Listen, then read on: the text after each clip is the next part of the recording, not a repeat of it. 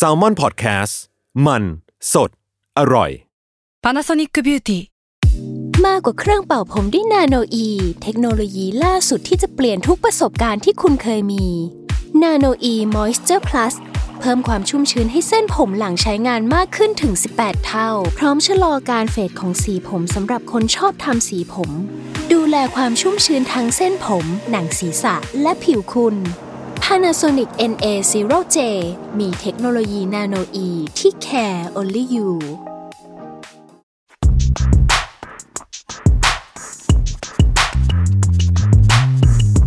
Sneaker On Sight รองเท้าผ้าใบเลฟเวอร์สวัสดีครับวันนี้นะครับก็มาพบกับ Sneaker On Sight Podcast เฉพาะกิจละกันเนาะเพราะว่า เรายังไม่ถือว่าเรากลับมาอย่างเป็นทางการแต่ว่ามันมีเนื้อหาที่เราอยากพูดถึงที่เกี่ยวเนื่องกับโอลิมปิกเราก็เลยกลับมา1ตอนเหมือนจะดีเหมือนกลับมาแค่1ตอนเท่านั้นนะครับก็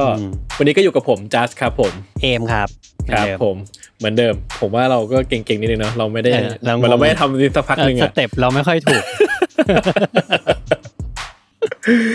ใช่โอเคก็อย่างที่บอกไปเมื่อกี้เนาะว่าวันนี้เราจะพูดถึงเรื่องเกี่ยวกับโอลิมปิกนะครับซึ่งก็แน่นอนว่าผมว่าโอลิมปิกรอบนี้มันตื่นเต้นนะคือคนสนใจเยอะมากในแบบที่ว่ามันไม่ได้สนใจแค่เรื่องเกมกีฬาด้วยอ่ะแต่ว่ามันมีทั้งเรื่องราวมันมีทั้งอะไรต่างๆเกิดขึ้นเยอะแยะไปหมดเลยอ่ะที่คนดูจะมีแง่มุมที่ให้สนใจกับมันได้เยอะมากเลยอะไรเงี้ยแล้วก็เป็นทางโอลิมปิกที่อยู่ในช่วงที่โลกนี้ก็ยังไม่ได้พ้นจากโรคระบาดอ่ะเนาะมันก็มีหลายเรื่องราวที่มันเกิดขึ้นในโอลิมปิกครั้งนี้อะไรเงี้ยครับผมว่ามันมีเรื่องที่ unexpected จริงๆก่อนจะมาอัดตอนนี้เนี่ยผมก็มีคิดว่าเอ้ยเราเคยอัดตอนที่พูดถึงว่าถ้ามันมีโอลิมปิกมันจะเป็นหนังอีกเรื่องนึงอ่ะเนาะแต่ว่าภาพที่ผมมีตอนนั้นน่ะกับภาพจริงตอนเนี้ยมันก็เป็นหนังคนละเรื่องเหมือนกันที่เราเห็นได้ยังไงมันแบบคือผมไม่ได้ expect อะไรหลายๆอย่างจากที่เราจะพูดถึงวันนี้ว่าแบบผมคิดว่าผม expect ไว้เบากว่านี้ด้วยซ้ำแต่พอได้เห็นเนี้ยแบบโอ้โหอะไรนักหนาวะอะไรเงี้ยจนสุดท้ายอะไรหมายถึงอะไรอ่ะ หมายถึงว่ามันมีอะไรซ่อนอยู่มันมีอะไรให้เห็นที่เราไม่ได้ expect อยู่เยอะมากอ่ะจนแบบทนไม่ไหวต้องขอพี่โจว่าพี่โจขออัดตอนพิเศษตอนนึงยังไม่ไปซีซั่นใหม่แต่ว่าขอตอนนี้ก่อนตอนนี้มันต้องมาแล้วซึ่งผมว่า1ในอิชชูที่เป็นประเด็นในบ้านเราเหลือเกินเนี่ยก็เป็นเรื่องอิชชูที่เกี่ยวกับเครื่องแต่งกายนั่นแหละเนอะซึ่งผมก็เลยคิดว่าก็เลยมีไอเดียว่าจริงๆแล้วตอนนี้เราน่าจะพูดถึงพวกดีไซน์คัลเจอร์ใดๆก็ตามแล้วก็ที่มันเกี่ยวโยงความเป็นโอลิมปิกด้วยนะหมายว่าเราพูดถึงสนิเกอร์มาตลอดอย่างเงี้ยแล้วก็สนิเกอร์วงการกีฬาพวกไลฟ์สไตล์ของใช้ชีวิตประจำวันอะไรเงี้ยแล้วก็สปอร์ตมันเกี่ยวโยงไปหมดแล้วอะไรเงี้ยเนาะแล้วก็โอลิมปิกครั้งนี้มันก็เป็นครั้งที่เหมือนกับเปรียบได้ว่าเป็นมหกรรมกีฬาที่ใหญ่ที่สุดในโลกอ่ะมันก็มีเรื่องที่เราน่าจะพูดถึงงานดีไซน์ที่เราเห็นอะไรจากมันได้บ้างค่อนข้างเยอะเหมือนกันเนาะนะครับอย่างแรกเนี่ยสิ่งที่ผมรู้สึกตื่นเต้นก็คือปีนี้เนี่ยมันมีความไฮป์เกิดขึ้นค่อนข้างเยอะมากๆในแง่ของเครื่องแต่งกายเนาะซึ่งเป็นปีที่ผมค่อนข้างคือผมจำโอลิมปิกเก่าๆไม่ได้ว่าเฮ้ยมันไฮป์อย่างนี้ป่าววะไม่เว้ยไม่เนาะไม่ปีนี้มันแบบมันอะไรนักหนาวะเหมือนแบบเฮ้ยประเทศนี้แม่งก็มีตอนแรกผมคิดว่าแม่งคนที่แม่งได้ซีนอะยังไงก็ Nike ชัวร์ปรากฏว่ามีเนี่ยเดี๋ยวเราก็จะพูดเนาะประเทศไลบีเรียอะไรวะมึงใครวะแล้วก็มีอะไรอีกไม่รู้อะไรอย่างเงี้ยมาโอ้โหแพรวๆคือผมว่ามันเป็นประเด็นที่ค่อนข้างใหม่กับผมเหมือนกันนะไอ้เรื่องว่าเฮ้ยอยู่ๆแม่งมีมหกรรมเสื้อผ้าที่แบบว่าไฮป์มากๆในบ้านเราอะไรเงี้ยแล้วก็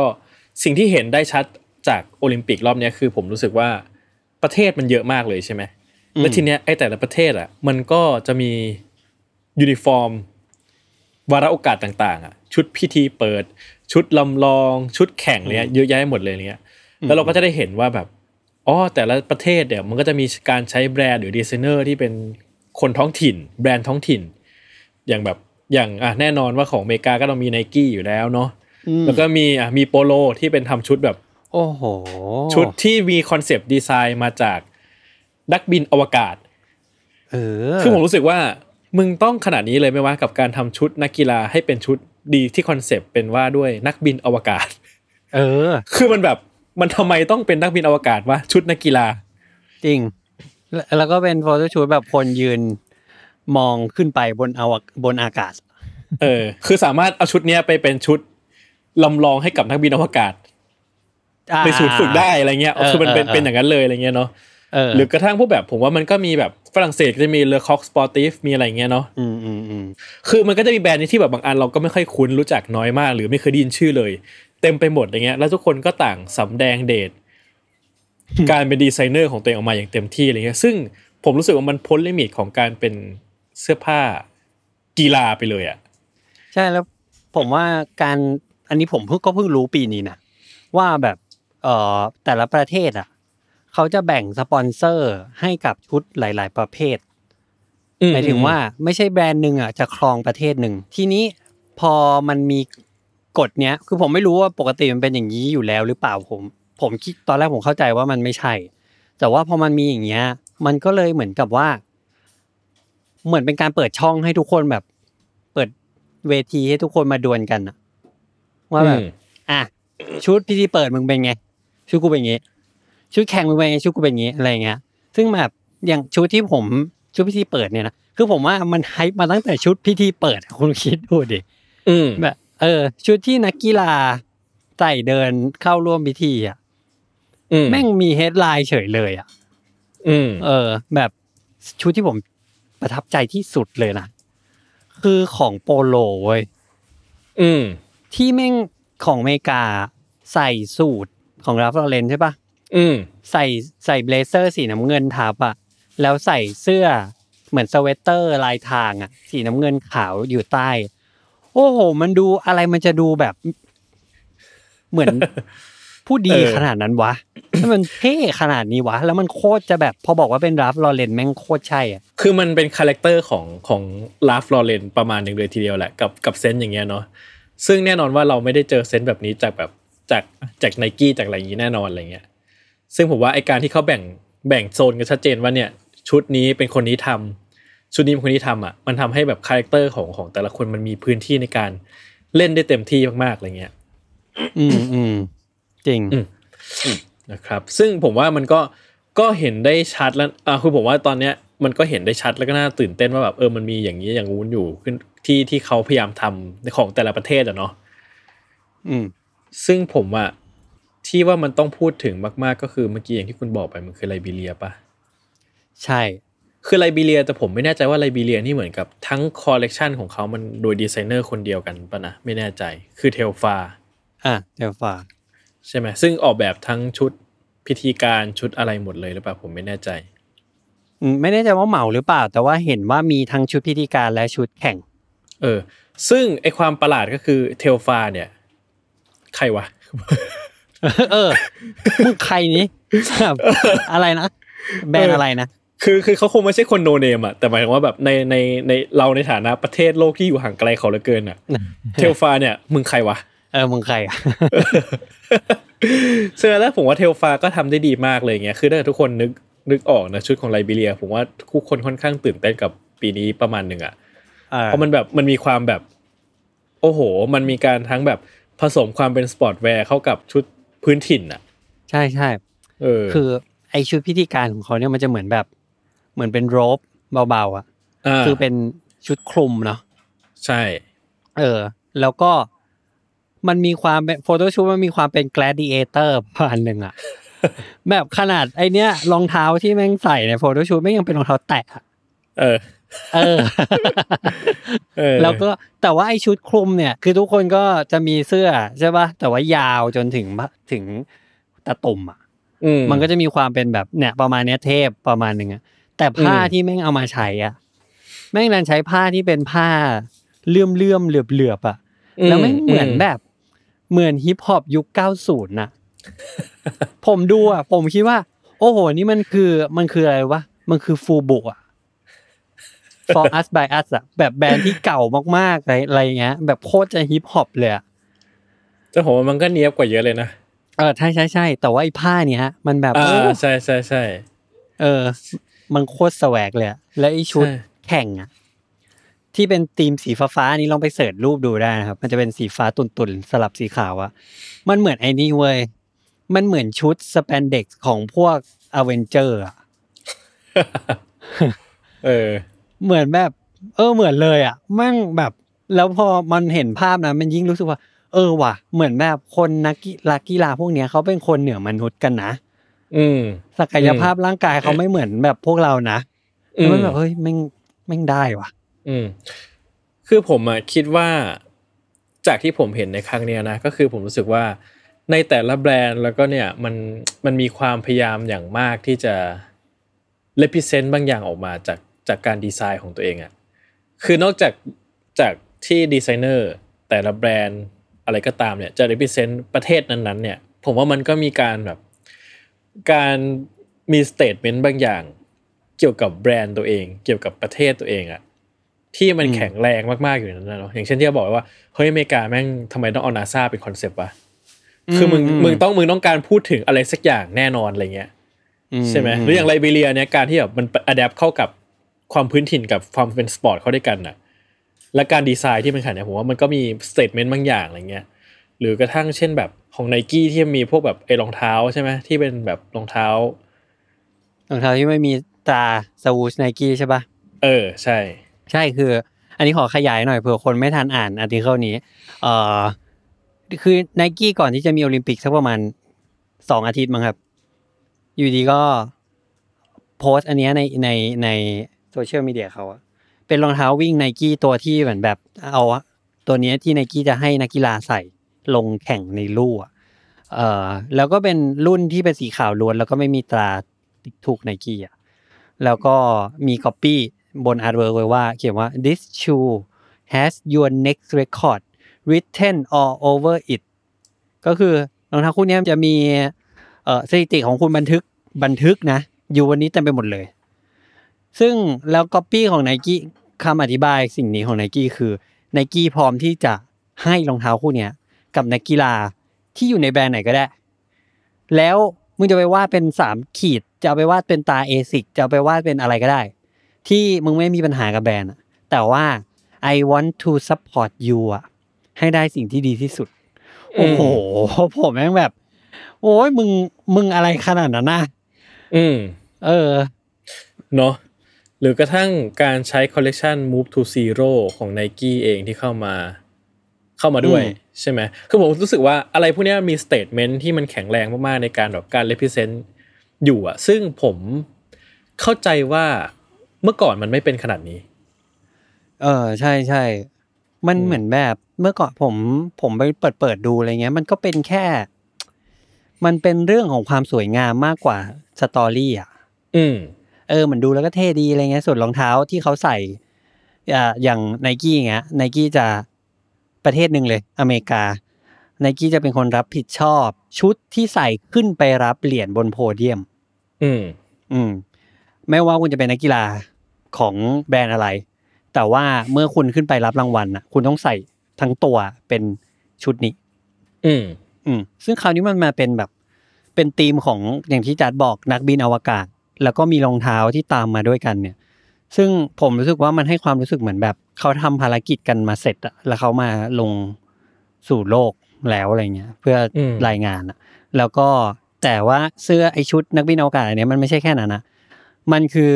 ชุดที่เน้นด้วยว่าเราตั้งใจให้เน้นไปทางการใช้วัสดุแบบซัสเทนต่างๆซึ่งมันมีรองเท้าติดมาด้วยคู่หนึ่งมันก็ไม่ได้หวือหวาอะไรแต่ว่าจริงๆแล้วอ่ะใครติดตามแน่นๆเลยนะครับจะรู้ว่าจริงๆแล้วนักกีฬา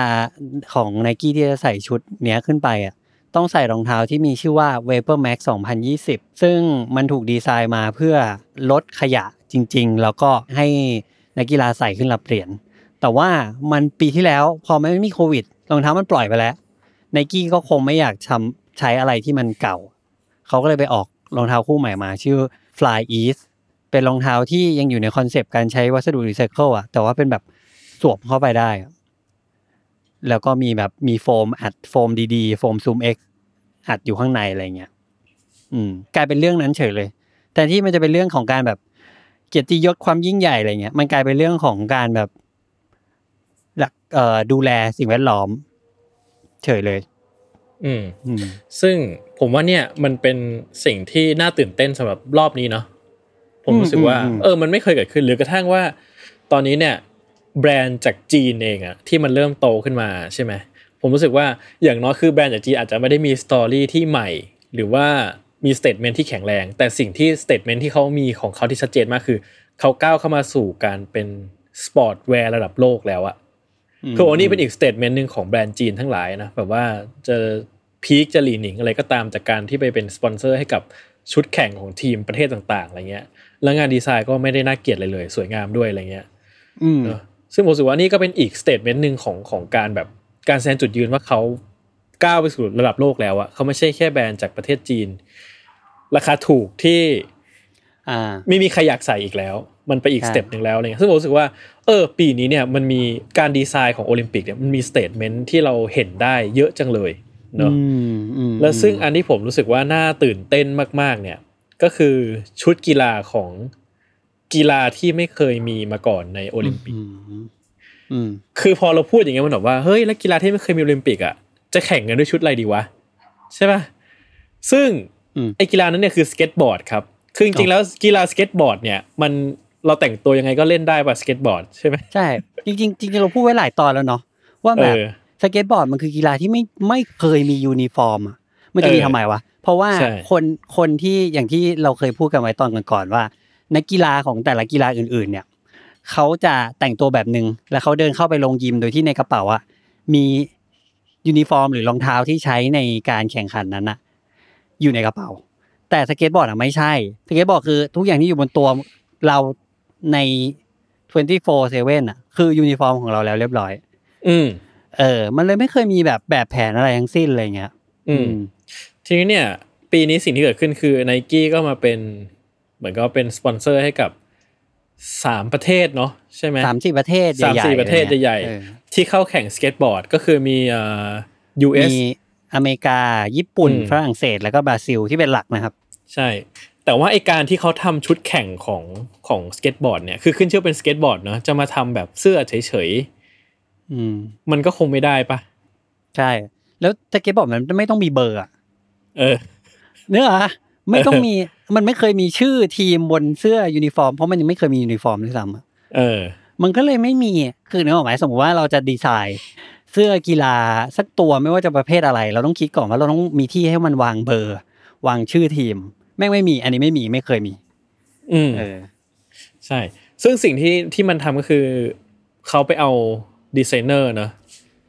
ใช่คือโอ้โหผมแม่งคือตอน ผมเห็นไอคอลเลกชันนี้ตอนแรกเนี่ยผมแม่งแบบโอ้โหนี่คือเหมือนแบบนี่คือก้าวแรกของมวลมนุษย์อะ ต้องพูดแบบเนี้ย นี่แม่งคือสเก็ตบอร์ดแม่งจะมีมากี่สิบปีก็แล้วแต่นี่คือยูนิฟอร์มแรกเว้ยแล้วแบบคือผมอะโชคดีใช่ไหมปี2020ผมไปงานกับ Nike ที่นิวยอร์กแล้วก็มันเป็นเซสชันนี้เลยเซสชันของโอลิมปิกแอธลีตและเครื่องแต่งกายต่างๆอะไรเงี้ยเขาก็เอาตัวแทนคนหนึ่งอ่ะของ Nike ที่เป็นสเก็ตบอร์ดเดอร์อะไรเงี้ยมานั่งแพนเนลดิสคัสชั่นพร้อมกับนักกีฬาโอลิมปิกที่เป็นแบบนักกีฬาอยู่แล้วเช่นนักบาสนักบอลอะไรเงี้ย 4-5 คนทุกคนก็เหมือนแบบพูดจาเหมือนนักกีฬาเวลาให้สัมภาษณ์สื่อว่าแบบเตรียมตัวยังไงต้องอะไรเงี้ยคนที่เป็นสเก็ตบอร์ดเนี่ยเป็นผู้หญิงจำชื่อไม่ได้เขาพูดว่าอ๋อสำหรับไอ้เหรอไอ้ก็เดี๋ยวนี้ไอ้ยกเวทแล้วนะอะไรเงี้ยเหมือนแบบอ๋อกูว่ะเหมือนแบบมันไม่เคยมีโปรแกรมการฝึกซ้อมอ่ะอย่างนึกออกว่ามันไม่มีตำราแล้วมันก็ไม่เคยมีโค้ชไม่มีอะไรอ่ะแล้วก็พอเห็นชุดสเก็ตอะแล้วผมแบบตอนแรกผมเห็นเป็นแพทเทิร์นอะไรแปลกๆใช่ป่ะแต่พอเห็นสีอะรู้เลยว่าไอ้เชี่ยอันนี้มันพีชพารานี่หว่าแล้วแบบใช่โอ้การที่เหมือนแบบเขาเลือกคนนี้มามันพอเหมาะพอเจาะมากพีชพาราเป็นใครครับพีชพาราเนี่ยเป็นอาร์ติสต์นะครับซึ่ง ไม่ค่อยได้แบบเฮฟวี่ออนสเก็ตบอร์ดอโลนอะหมายถึงว่าพี่พาราเนี่ยเป็นอาร์ติสต์ฝั่งรู้สึกจะเนเธอร์แลนด์มั้งครับถ้าผิดขออภัยอันนี้แต่ว่าเขาอ่ะมีประวัติอันยาวนานกับ Nike เนื่องจากเขาเป็นอาร์ติสต์ยุคแบบยุคแรกๆของ Nike เหมือนกันที่ Nike จับให้มาทำคอลลาโบเรชั่นกับของเขาซึ่งเขาอ่ะเคยออกแบบรองเท้ามาประมาณนึงแล้วนะคู่นึงที่เป็นที่ต้องการมากเลยในโลกเนี้ยคือ Air Max 1 X Pata X Para เป็นคอลลาโบเรชั่น3ทางซึ่งคู่นี้ราคาเป็นแสนเหมือนกันนะแต่ว่าสีเขาจะเป็นแบบนี้เลยอ่ะสีแบบคู่สีเป็นแบบนี้เลยซึ่งเขาเนี่ยมีชื่อฝังอยู่ใน Nike SB อยู่มานานมากแล้วเป็นหนึ่งในคนแรกๆซึ่งผมคิดว่าในมือของ Nike เนี่ยน่าจะมีอยู่ประมาณ 3-4 คนที่เข้ารอบแบบท็อปลิสต์สุดท้ายอ่ะแต่การเลือกพารามาเนี่ยมันแบบผมว่ามันโดนใจทุกคนคือผมพาราเป็นชอยที่ถูกต้องมากๆเลยอ่ะคือผมรู้สึกว่าถ้าเรามองคอลเลคชั่น SB อันนี้เนาะผมว่ามันต้องคือถ้าเราอยากจะเป็นครั้งแรกที่ดูยิ่งใหญ่และน่าจดจำอ่ะผมว่าพาราเป็นช้อยที่ดีมากๆที่สุดช้อยนึงคือผมรู้สึกว่าด้วยเอกลักษณ์ของพารามันชัดมากอ่ะอย่างที่คุณบอกว่าเห็นสีเห็นวิธีการใช้เส้นอ่ะมันจำได้ว่าเนี่ยพาราหรือถ้าไม่จำไม่ได้ก็จะสงสัยว่าใช่เปล่าว่าผมรู้สึกว่ามันแล้วไอ้เซนส์ของความแบบความผมใช้คำว่าอะไรเดี๋ยวสดใสซาบซ่าของกีฬาสเก็ตบอร์ดนะใช่มันเลพิเซนต์ด้วยพาราผมรู้สึกว่ามันทำให้แบบภาพลักษณ์ของสเก็ตบอร์ดที่มันถูกนำเสนอครั้งแรกอ่ะมันแข็งแรงมากใช่คืออันนี้ผมลองนึกไวๆนะครับคือถ้าเอารุ่นที่เดอะพอๆกันนะที่เป็นอาร์ติสที่เคยคอลแลบกับ Nike แล้วก็มาช่วงการเวลาเดียวกันมีพอร์ตโฟลิโอประมาณเดียวกันอ่ะ1 Futura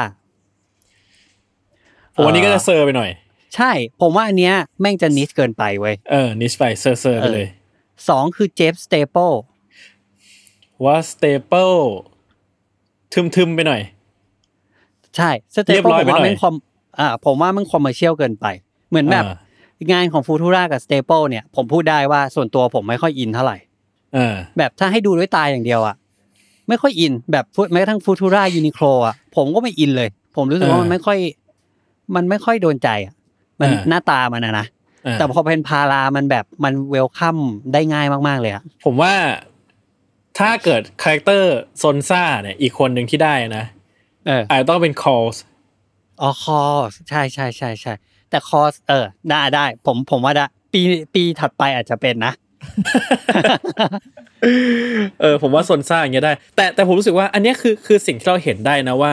เขาใส่ใจในการดีไซน์ culture skateboard ในโอลิมปิกมากๆเลยอ่ะคือมันไม่ใช่แบบอยู่เอาเสื้อไปสกรีนสเก็ตบอร์ดอะไรไปเอาไปใส่อะไรเงี้ยคือมันบอกว่าเสื้อแข่งสเก็ตบอร์ดครั้งแรกจะถูก represent ด้วยดีไซน์แบบไหนซึ่งผมมันน่าตื่นเต้นมากเลยนะแบบว่าโอ้โหแล้วลายบนเสื้อมัน represent อัตลักษณ์ของประเทศเขาอะในแบบที่แบบว่าเราก็สามารถคุ้นเคยได้ไม่ยากอะไรเงี้ยเนอะด้วยการใช้สีหรือว่าแบบภูมิทัศน์อะไรเงี้ยใช่ซึ่งผมว่ามันดีมากเลยอ่ะดีแบบดีมากผมว่ามันเหมือนเป็นแบบเหมือนงานถ้าส่งงานอาจารย์แบบเนี้ยไม่จะได้คะแนนเต็มเลยเว้ยเพราะว่าแม่งผูกทุกข้อเลยอ่ะแบบสตอรี่ได้ diversity ได้ความเป็นยูนิคที่ทุกอย่างมันเหมือนจะเหมือนกันอ่ะได้แต่ในขณะเดียวกันก็มีอัตลักษณ์เป็นของตัวเองแล้วก็ดีไซน์โดยที่ไม่เคยมีแพทเทิร์นอะไรมาก่อนไม่เคยมีตัวอย่างอะไรมาก่อนซึ่งคือมันเป็นเสื้อที่ไม่ต้องมีเบอร์ไม่ต้องมีอะไรแต่ว่าเป็นประเทศไหนก็บอกว่าเนี่ยมาจากผู้แข่งนี้เป็นคนประเทศไหนอ่ะซึ่งมันก็ซนเหลือเกินอ่ะในการที่จะเป็นเสื้อแบบเนี้ยถูกไหมคือถ้าเป็นเสื้อกีฬาอื่นๆมันคงเป็นแบบเสื้อสีเดียวทื่อๆใช่ใช่หรือสีธงชาติอะไรเงี้ยอันนี้แบบมันนี่คือแบบมันเป็นสตรีทคัลเจอร์แล้วอ่ะจริงผมว่าไอ้ culture สื่อ culture เนี่ยใน identity ที่อยู่ในเสื้อในชุดเนี้ยแม่งแรงกว่าความเป็นชาติอีกใช่เนาะใช่คือผมรู้สึกอย่างนั้นเลยซึ่งก็ไฟล์นี่หว่าใช่ก็ไฟล์นี่หว่าจริงคือไม่ต้องแบบมาแบบ มาแบบเป็นสีแบบให้เห็นว่านี่เป็นธงชาติอะไรทีมชาติอะไรแบบว่าคือมันมีการดีไซน์ที่แบบว่าแข็งแรงอ่ะมันก็ไฟล์นี่หว่ามันก็ไม่เห็นแบบแปลกอะไรมันก็ดีออกอย่างเงี้ยใช่ตื่นเต้นมากๆซึ่งแม่งตอนแรกอ่ะผมอยากได้ตั้งแต่ตอนเห็นครั้งแรกแล้วใช่ป่ะแต่ผมก็ลืมไปอ่ะแล้วพอคนแรกที่ได้เหรียญนะยูโตะอ่ะโอ้ยเป็นผมไม่ได้ดูหรอกนะแล้วผมก็ไม่ได้เป็นคนแบบเล่นสเก็ตด้วยอ่ะแต่พอเห็นพาดข่าวว่าแบบแชมป์เหรียญทองคนแรกยูโตะคนญี่ปุ่นเว้ยแล้วแบบเฮ้ยเราก็เห็นรูปอะว่าเป็นเสื้อของ Nike แล้วแบบเฮ้ยกูเคยอยากได้เสื้อตัวนี้ผมอะภายใน10นาทีผมสั่งทันที โดยที่ไม่ถามราคาด้วยแต่ต้องไม่พรีออเดอร์นะครับไอ้เสื้อไอ้โอ้โหคอลเลคชันนี้แม่งหลังจากนั้นอะแม่งหายากมากไม่ว่าจะประเทศไหนอะจริงของมันใครก็อยากใส่ปะวะจริงคือใครจะไม่อยากใส่อ่ะเสื้ออย่างเงี้ยจริงผมไม่ซื้อเลยเป็นการมีอะไรนอกจากนี้มีอะไรครับนอกจากนี้ก็มีมันจะมีบางอันที่ผมแบบหาข้อมูลแล้วผมเจอแล้วมันน่าสนใจมากคือชุดของนักกีฬาฮังการีครับฮะลองเสิร์ชดูนะอันนี้ผมก็ไม่ได้มีข้อมูลเยอะนะครับคืออันนี้น่าจะเป็นชุดพิธีก็คือไม่ว่าจะพิธีเปิดพิธีปิดอะไรก็แล้วแต่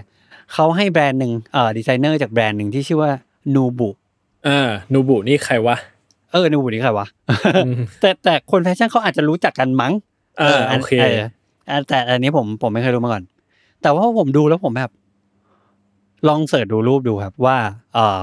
ฮังการีนโอลิมปิกดีไซน์ by นูบุอย่างนี้ก็ได้ครับมันแบบนี่ชุดอะไรอ่ะนี่เหมือนชุดไปคาเฟ่อะเหมือนชุดไป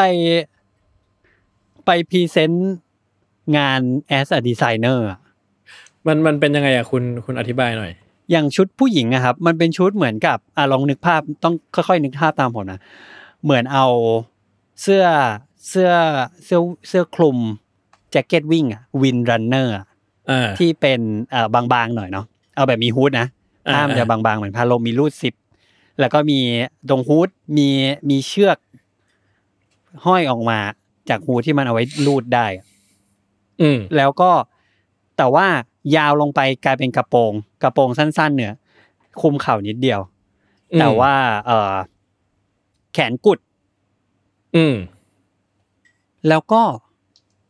สีขาวล้วนแล้วก็มีแถบคาดสีดำตรงอกมันไม่เหมือนชุดกีฬาซึ่งชุดผู้ชายเนี่ยคือมันดูกึ่งๆป่ะมันดูแบบเป็นชุดกีฬาผสมกับชุดลำลองทั่วไปอ่ะคือมันมีอิเลเมนต์ที่มันดูแบบมันดูสปอร์ตเนาะแต่ว่ามันก็ไม่ได้รู้สึกเป็นชุดกีฬาจ๋าคือมันมีความแบบมันก็ดูเป็นชุดลำลองนี่หว่าใช่มันดูผสมกันใช่แล้วก็โฟโต้ชูตอ่ะมันมีนายแบบและนางแบบถือกระเป๋าด้วยเว้ยกระเป๋าแบบกระเป๋าสะพายคนนึงกระเป๋าคลัชคนนึงอ่ะแบบเฮ้ยชุดพิธีโอลิมปิกมันต้องมีกระเป๋าด้วยเหรอแล้วก็มีอีกชุดนึงที่เหมือนกิโมโนแต่เป็นกางเกงอ่ะลองเสิร์ชดูว่าอันนี้อธิบายไม่ถูกเหมือนที่ผมใกล้เคียงได้ที่สุดคือชุดเนี่ยเหมือนเป็นกิโมโนแต่เป็นกางเกงอะไรไม่รู้เท่มากเท่เหมือนแบบเนี่ยไม่ต้องมาเหมือนแบบพอดูอันนี้แล้วรู้สึกว่าไม่ต้องมาขายหรอกว่าเป็นชุดโอลิมปิกแค่เห็นอันเนี้ยกูก็ซื้อละคือผมว่าไอ้เรื่องแบบเรื่องชุดหรือว่าเรื่องอะไรพวกเนี้ยจริงๆมันมีอีกเยอะมากนะที่มันแบบออกแบบมาแล้วแบบว่าเฮ้ยมันอะไรวะแต่มันแบบมันสุดเท่อะอีกหลายประเทศเลยอะใช่บางทีดูแล้วก็แบบอันนี้มันแพทเทิร์นอะไรของมันวะอะไรเงี้ยแต่พอมาอยู่ด้วยกันมันแบบมันดูมีพลังอะไรบางอย่างผมขอพูดถึงชุดอันนี้หน่อยดิเจออะไรครับชุดงานพิธีเปิดของเกาหลีใต้ครับโอ้เหรอไม่มีรูปมาครับคือชุดเนี้ยเขาบอกว่าออกแบบโดย Cambridge Member ซึ่งผมก็ไม่รู้ว่าคือใครฮะแต่ว่าเขาเลือกใช้สีเขียวที่ชื่อว่าเขียวเซราดอนคือเป็นชุดสูทอะฮะ แล้วก็ใช้ชุดสีจะเขียวๆซิลาดอนน่ะไอ้เขียวเนี่ยคือเขียวอะไรเอ่ยเขียวนี่คือสีเขียวของเครื่องเคลือบโบราณชนิดหนึ่งของเกาหลีอ่าฮะนึกออกปะเหมือนสีจะคล้ายๆเหมือนแบบมันจะเป็นเทาๆพวกอะไรตุ่นๆนิดนึงมันจะเป็นเทาที่ออกชิปไปทางเขียวนิดนึงอ่ะ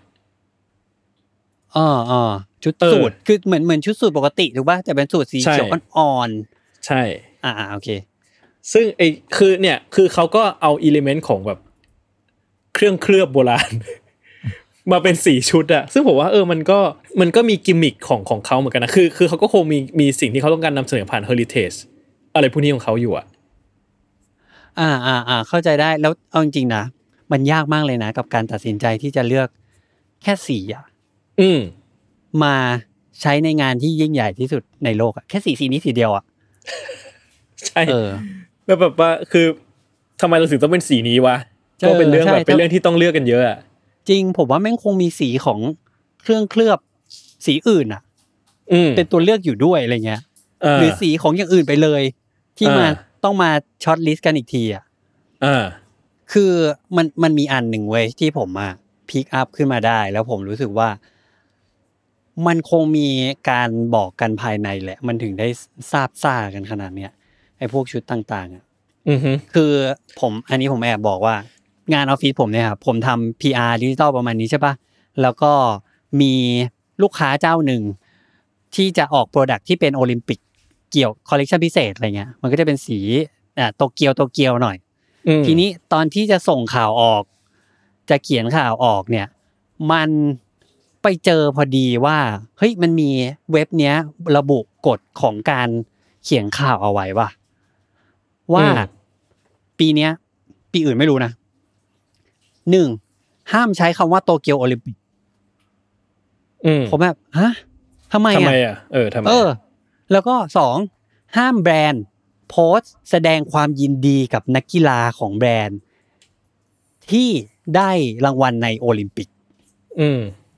ห้ามกล่าวถึงโตเกียวโอลิมปิกห้ามใช้คำนี้ห้ามใช้คำนู้นห้ามใช้คำนั้นแล้วก็ทีนี้ผมว่าผมอ่านอันนี้ใช่ป่ะผมก็เลยแบบอ้าวชิบหายแล้วต้องแก้ถ้างั้นน่ะไม่งั้นลูกค้าโดนแน่โดนฟ้องอะไรอย่างงี้ใช่ป่ะแล้วก็เลยไปเสิร์ชของแบรนด์อื่นๆดูเว้ยว่าเขาพูดว่าอะไรเขาใช้คำว่าอะไรถ้าทำไมเราใช้ไม่ได้เราก็เห็นเขาใช้อยู่นะปรากฏว่าลองไปอ่านเลยนะครับทุกคอลเลคชันที่เป็นโอลิมปิกของทุกแบรนด์ไม่ว่าจะรองเท้าเสื้อผ้ากีฬาไม่มีใครใช้คำว่าโอลิมปิกเลยไม่มีใครใช้คำว่าโตเกียวเลยเขาจะตั้งชื่อมาว่าเป็นชื่ออื่นเป็นเรื่องราวอื่นไปเลยแล้วก็บางคนเขียนว่าซัมเมอร์เกมเขียนแค่นี้ซึ่งผมมองว่าเฮ้ยมันสิ่งที่ผมมองจากสิ่งนี้นะผมมองว่ามันไม่ใช่การห้ามอะไรหรอกมันเพียงแต่ว่าทุกอย่างมันกลายเป็นเงินเป็นทองไปแล้วไม่ให้ใช้ฟรีนี่บอกว่าแล้วมึงก็เลยรู้สึกว่าเฮ้ยหรืออันเนี้ยมันเป็นเหตุผลว่าทำไมพี่ที่เปิดอ่ะเราถึงเห็นอะไรแบบตูมตามจังวะมันรู้อะไรกันมาอะไรเงี้ยทำไมอยู่ดีจะมาขิงกันวันนี้อะไรเงี้ยทั้งที่แบบหลายสิบปีไม่เห็นเคยขิงกันก็เลยคิดว่าเหมือนเขาคงไปเปิดช่องอะไรไว้แหละให้คนแบบซัดกันได้เต็มที่อ่ะแล้วก็ต้องมีกฎใหม่มาครอบซึ่งอันนี้น่าจะเป็นอันหนึ่งมันมีชุดอีกประเทศนึงที่ผมคิดว่าน่าตื่นเต้นประมาณนึงแต่ว่าคือผมมันไม่ค่อยแน่ใจในเรื่องทางประวัติศาสตร์เท่าไหร่ว่าไอ้ชุดเนี้ยมันมีอินสไพเรชันไปมากันยังไงอะนะมันคือชุดของเช็กรีพับลิกอะครับคือถ้าคุณเสิร์ชคำว่าเช็กรีพับลิกโอลิมปิกยูนิฟอร์มเนี่ยคุณจะเจอว่ามันเป็นชุดที่เหมือนมีผู้ชายจะมีเหมือนเสื้อกั๊กสีน้ำเงินที่ดูแบบดูเอเชียมากเลยว่ะ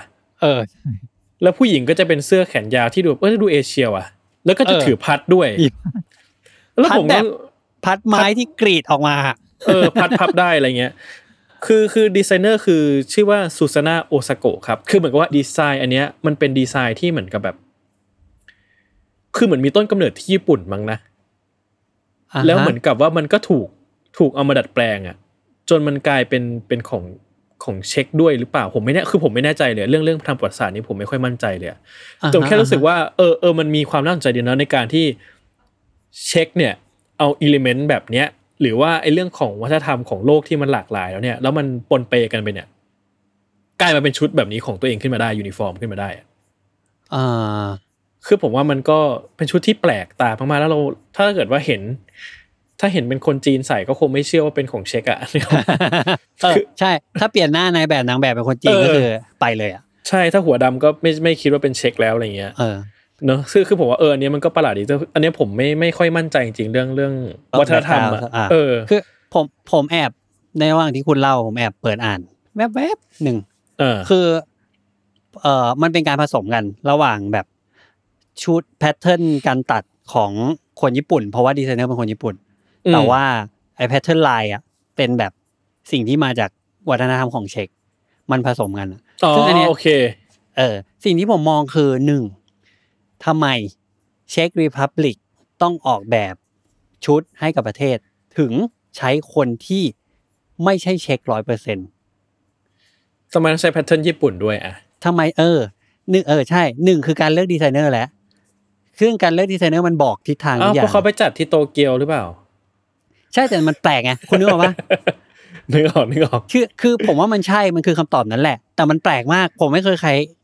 มันไม่เคยมีการตีความโจทย์แบบนี้อ่ะเหมือนแบบถ้าโอลิมปิกจัดที่ลอนดอนเราต้องใช้ดีไซเนอร์อังกฤษมันประหลาดมันแปลกเปิดมันประหลาดอ่ะแต่ว่าการที่เขา1เขายอมให้เป็นญี่ปุ่นละ2คือเขายอมให้ identity ของญี่ปุ่นอ่ะมันเข้ามาอยู่ในชุดชาติเขาอ่ะผมว่าครึ่งเลยนะซึ่งอันนี้มันไม่รู้มันดีหรือเปล่านะแต่ว่ามันใหม่มากเลยอ่ะประหลาดจริงๆแล้วก็นอกเหนือจากนี้เนี่ยที่ผมเห็นนะแล้วผมประทับใจก็จะเป็นพวกการใช้สีนั่นแหละของพวกประเทศอื่นๆบางประเทศอ่ะเนาะเมื่อกี้ที่พูดถึงมีเกาหลีใต้ไปใช่มั้ยที่ใช้สีอย่างนั้นเนาะสีเขียวนะคืออย่างออสเตรเลียเนี่ยคือบอกออสเตรเลียเป็นประเทศที่ชุดสวยนะชุดแข่งอ่ะ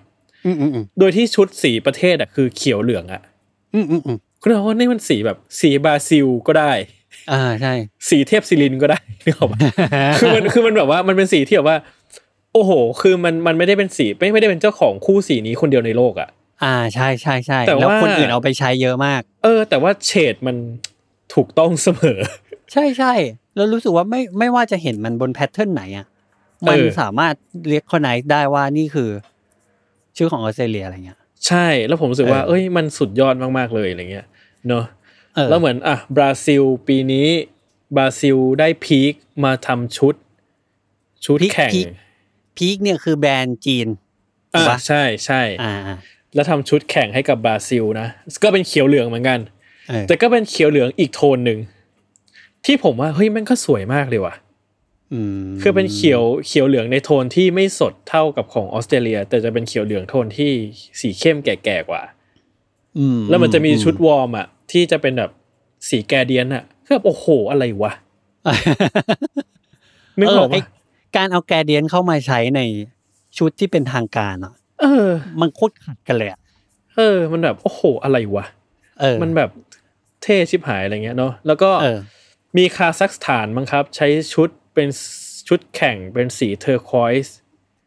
ที่แบบว่าคือทุกคนนึกออกว่าสีเทอร์ควอยซ์อ่ะสีทะเลอันดามันอ่ะสีอย่างนั้นอ่ะคือถามว่าแบบมันมีความแบบโอ้โหจดจำว่ะแล้วมันสวยสีมันแบบอะไรวะซึ่งผมว่าเนี้ยเวิร์กนะครับแล้วก็จะมีอีกโทนหนึ่งที่เขาใช้กันก็คือพวกธงชาติเนาะก็จะมีมีอย่างเช่นของอิตาลีปีนี้อิตาลีก็มาธงชาติก็แปลกๆเนาะมองว่าชุดอิตาลีอ่ะใช่เป็นกลมๆแล้วก็คือมันก็ประหลาดดีแล้วแต่ผมว่ามันก็คือเราจะรู้สึกว่าสวยไม่สวยผมว่าอันนี้มันอาจจะแล้วแต่ละแต่ผมรู้สึกว่ามันก็เป็นชุดที่ดูอิตาลีมากเลยอ่ะใช่ๆใช่ก็คือได้เอ็มโพริโออาร์มานีเป็นคนดูแลให้เนาะซึ่งออกมาในลายที่ชื่อว่า EA7 ซึ่งผมรู้สึกว่าเนี่ยชุดเนี้ยแม่งอิตาลีชิบหายเลยคือแบบใช่แล้วก็เหมือนที่มีธงชาติอีกก็คือรัสเซียถ้าใครตามข่าวคือรัสเซียโดนแบนจากโอลิมปิกแบนจากการส่งทีมชาติเข้าเล่นกีฬาโลก2ปีนะฮะเนื่องจากอะไรอ่ะเนื่องจากถูกจับเรื่องสารกระตุ้นน่ะถ้าที่ผมอ่านมานะเหมือนกับว่าทีเนี้ยมันถูกจับเพราะว่าเหมือนกับว่ามันทำเป็นระบบ ในรัฐบาลด้วยอ่ะมันไม่ใช่แค่แอบทำกันอ่ะ คือมันทำกันอย่างเป็นระบบมาเลยโดนแบนทั้งประเทศเลยอะไรเงี้ยทีเนี้ยแต่ว่ารัสเซียก็ส่งเข้ามาแข่งอยู่ดีในชื่อของรัสเซียโอลิมปิกคอมมิตี้หรือที่ชื่อ ROC นั่นเองนะครับทีเนี้ยสิ่งที่ข้อห้ามคือรัสเซียห้ามใช้ธงชาติรัสเซียเพลงก็ห้ามใช้เพลงรัสเซียเพลงชาติรัสเซียห้ามใช้แต่ว่าใช้สีได้ใช้สีแบบสีธงชาติรัสเซียได้แต่ห้ามใช้ธงชาติรัสเซียขาวแดงน้ำเงินนี้ใช่ก็จะเห็นการดีไซน์ที่เอาวะก็ไม่มีธงชาติก็ได้แต่ว่าสีก็จะเป็นขาวแดงน้ำเงินอะไรอย่างเงี้ยเนาะซึ่งก็ในแพทเทิร์นที่แบบว่าก็ฉวัดเฉวียนกันไปเนาะอีกอันนึงที่ระหว่างนี้ผมก็หาข้อมูลเหมือนกันของยูนิฟอร์มของประเทศญี่ปุ่นคือเราเป็นอะไรกันเรามาหาข้อมูลกันตอนอัดรายการไม่ใช่ไม่ได้หมายถึงหาตอนนี้อ๋ออันนี้ก่อนหน้านี้โอเคก็อันนี้คือตกใจเลยว่าเราหากันเพราะที่ผมก็บางอันผมก็แอบหาเพิ่มของญี่ปุ่นจะใช้แบรนด์อะไรดีครับคุณว่ายูนิโคลดิบายเอซิกมั้ยเอซิกเอซิกจริงๆผมว่ายูนิโคลเขาคงอยากได้นะไม่งั้นเขาขายของได้อีกแบบกระหน่ำanyway เขาใช้เอซิกครับซึ่งพอผมไปอ่านคอนเซปต์วิดีโอของเขาต่างๆเนี่ยคือเขาปล่อยมาแล้วเขาก็เล่าเรื่องอะไรของเขาไปคือแต่ละประเทศมันก็จะเล่าเรื่องอย่างที่เมื่อกี้จาร์เล่ามาแล้วว่าเขาก็จะเล่าเรื่องด้วยอะไรบางอย่างที่มันไม่เหมือนกันนะเนาะคนญี่ปุ่นอ่ะเล่าเรื่องด้วยการออกแบบชุดที่ระบายอากาศครับจบ เพราะผมว่าแม่งแบบเฮ้ยอันเนี้ยเข้าข่ายโกงนะ เข้าข่ายโกงเลยเพราะว่าแบบเนี่ยนักกีฬาเขามีปัญหามากตอนเนี้ยที่เขามาที่โตเกียวโอลิมปิกแล้วเขาเนี่ยอย่างนักไตรกีฬาครับต่อไอแมตช์แรกที่เขาแข่งกันเนี่ยเข้าเส้นชัยเนี่ยอ้วกกันเป็นแถวเลยนะแบบคือคุณบอกว่านี่คือนักกีฬาระดับโลกอะระดับอีลีทอะระดับที่ฝึกตนมาทั้งชีวิตอะเพื่อแข่งขันสูงสุดอะแต่ว่าถึงขนาดแบบอ้วกพร้อมกันเพราะอะไรนึกออกปะผมเคยไปโตเกียวในช่วงเดือนนี้เลยกรกฎานี้เลยอ่ะโอ้โห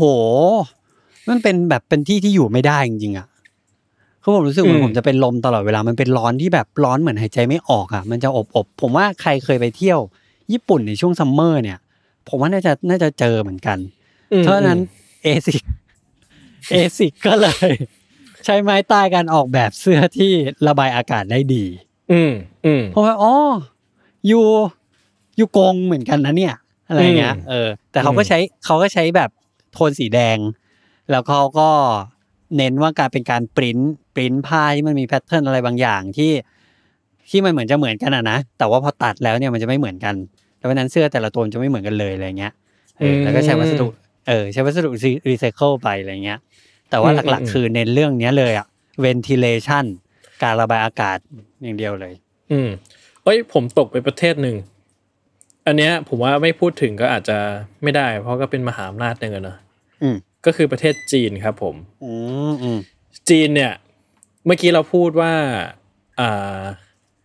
เช็คใช่ไหมใช้ดีไซเนอร์ญี่ปุ่นมาทำใช่ไหมจีนเนี่ยก็มาในความแบบสุดเท่เหมือนกันคือใช้ดีไซเนอร์ที่ชื่อว่าผมไม่แน่ใจว่าออกเสียงยังไงนะเย่จินเทียยากอีกแล้วซึ่งเป็นใครรู้ไหมเอ่ยเป็นคนที่เหมือนกับออกแบบศิลป์ให้กับ Crouching Tiger Hidden Dragon นะฮะอุ้ยเรื่องเนี้ยโอ้โหเรื่องเนี้ยตอนเด็กๆอ่ะมันโคตรดังเลยนะ Crouching Tiger Hidden Dragon น่ะใช่ที่โจวันฟ้าเล่นน่ะเนาะกับมิเชลโยใช่แล้วตอนดูตอนเด็กรู้สึกว่าโอ้โหเรื่องนี้แม่งโคตรเท่ซึ่งคนนี้ก็ดังนะเพราะว่าได้ดีกรีคือชิงออสการ์แล้วก็มันก็ได้บัฟต้าด้วยบัฟต้านี่คือของอังกฤษซึ่งก็เป็นแบบเป็นหนังที่ถือว่าสร้างชื่อสร้างชาติให้โด่งดังไปไกลเหมือนกันอะไรเงี้ยใช่ใช่ซึ่งไอ้ชื่อชุดสวมชุดลำลองที่เขาใส่เนี่ยก็คือมันจะมีชื่อว่า Champion Dragon Suit คือผมว่าชื่อมันไม่ค่อยไหวนิดนึง Champion Dragon Suit คือผมแบบชื่อเปลี่ยนก็ได้เหมือนแต่อันนี้มันโคตร propaganda เลยนะมันเหมือนแบบต้องมีคำว่าแชมเปี้ยนต้องมีคำว่าดราก้อนใช่ อย่างเงี้ยแล้วซึ่งไอชุดที่เขาใส่เนี่ยมันจะเป็นชุดแบบสีขาวแดงซึ่งเหมือนจะเป็นมาในแบรนด์หลี่หนิงมั้งนะหรือเปล่าเอ้ยผมไม่แต่อันนี้ผมไม่แน่ใจนะว่าเป็นของหลี่หนิงป่ะหรือไม่ใช่ไปเลยก็ไม่รู้เหมือนกันนะแล้วก็ชุดขาวแดงชุดจะดูเป็นแบบไซไฟแบบหนังจีนนะฮะถ้าทุกคนดูหนังจีนทุกคนจะนึกออกแล้วว่าไซไฟหนังจีนจะเป็นยังไงคือเหมือนกับอเมริกาเป็นชุด NASA เนาะใช่มั้ยอันนี้ก็เหมือนเป็นชุดแบบนักบินอวกาศจีนอ่ะคือมาในอีกรูปแบบหนึ่งซึ่งผมว่ามันก็น่าตื่นเต้นดีที่เขาก็ดึงเอาคนที่ดังมากๆของประเทศเขาที่ถือว่าเป็นหน้าเป็นตาได้เนี่ยมาทำชุดให้อะไรเงี้ยเนาะอะไรแบบนั้นพอผมว่าเขาก็ช่างไปขุดมาเนาะเหมือนแบบคนที่ทำ Crouching Tiger Hidden Dragon แล้วทำไมไม่ต้องมาทำชุดกีฬาวะใช่ไหมใช่งงแต่ว่าได้อยู่ซึ่งผมก็รู้สึกว่าเนี่ยอย่างที่บอกไปตอนต้นว่ามันที่พูดมาทั้งหมดเนี่ยมันดูแบบเฮ้ยมันอะไรกันเยอะแยะไปหมดเลยวะเนาะมันมีความแบบเหมือนกับว่าทำไมโอลิมปิกมันถึงเป็นงานที่คนมันต้องมาโชว์ของกันขนาดนี้วะหรือกระทั่งว่าโอลิมปิกเนี่ยเราแข่งกีฬากันไปทำไมวะทำไมมันถึงกลายเป็นสิ่งที่มันยิ่งใหญ่ขนาดเนี้ยนึกออกไหมหรือที่เราพูดมาทั้งหมดเนี่ยจริงๆแล้วอันนี้คือแค่ของแต่ละชาติเองเนาะว่ามันแบบว่ามันมีการดีไซน์อะไรบ้างอะไรเงี้ยซึ่งของญี่ปุ่นเองอ่ะเจ้าภาพเองอ่ะผมว่าเขาก็ทำจัดโอลิมปิกในความที่ออกแบบทุกอย่างอย่างพิถีพิถันไม่ยิ่งหย่อนไปกว่ากันเลยอะไรเงี้ยตั้งแต่พวกเหรียญกีฬาที่ได้มาจากพวกโทรศัพท์เก่าเนี่ยเอามาหลอมใหม่เนี่ยหรือว่าแบบว่าไอ้ตรงโซนหมู่บ้านอะไรเงี้ยที่ใช้ไม้จากที่ต่างๆเอามาประกอบกันอะไรอย่างเงี้ยหรือว่าคบเพลิงที่มีดีไซน์แบบดอกซากุระเตียงกระดาษใช่ไหมที่เขาบอกว่าเป็นเตียงที่แอนตี้เซ็กเบสที่ ที่ไม่ให้นักกีฬาไม่ให้นักกีฬามีเพศสัมพันธ์กันในหมู่บ้านนักกีฬาใช่ไหมคือหรือไอ้กระทั่งว่าอีโลโก้โอลิมปิกอะที่เป็นลายแพทเทิร์นมาจากตารางแบบตารางของญี่ปุ่นน่ะตารางแบบเดียวกับดาบพิฆาตอสูรน่ะอะไรอย่างเงี้ยเนาะคือผมรู้สึกว่ามันเป็นงานดีไซน์ที่แบบว่ามันมีความหมายมันมีอะไรหมดเลยคือทำไมมันต้องทุ่มเทกันขนาดนี้วะในความเห็นคุณคิดว่าไงอ่ะคือผมว่าอันนี้ผมเคยคิดกับตัวเองมานานแล้วว่าผมรู้สึกว่ากีฬาเนี่ยมันเป็นสิ่งที่เราดูแล้วเราได้พลังกลับมาเยอะที่สุดอย่างหนึ่งไม่รู้ว่าทำไมแบบเวลาดูเห็นคนแข่งขนาดไม่ได้แข่งเองนะมันไม่ได้เล่นเองอ่ะมันได้รับพลังกลับมาเหมือนแบบตอนเด็กอ่ะผมดูบาสเสร็จแล้วผมอยากออกไปเล่นบาสทันทีอ่ะผมแค่คิดว่ากีฬาเป็นสิ่งหนึ่งที่ทำให้คนเราอ่ะออกแรงเพื่อสร้างอะไรบางอย่างที่แล้วมันเกิดการพัฒนานึกว่ามันแบบถ้าอิงคำว่า inspiration นะผมว่ากีฬาเนี่ยเป็นส่วนหนึ่งที่ชัดเลยแบบบางทีเราเห็นเพื่อนเล่นเกมอ่ะแล้วมันก็ไม่หนุกเท่าเล่นเองอะไรเงี้ยแต่กีฬาบางอย่างดูแล้วแม่งสนุกกว่าอีกอ่ะจนแบบอยากจะออกไปเล่นบ้างอะไรเงี้ยแล้วก็ผมคิดว่าพาร์ทนึงของกีฬามันคือการแบบจินตนาการเหมือนแบบเราไม่รู้ว่าอะไรต่อไปจะเกิดขึ้นลูกถัดไปมันจะเป็นยังไงแล้วพอมันมีอะไรใหม่ๆให้เห็นนะมันยิ่งทำให้คนน่ะเชื่อว่าเฮ้ย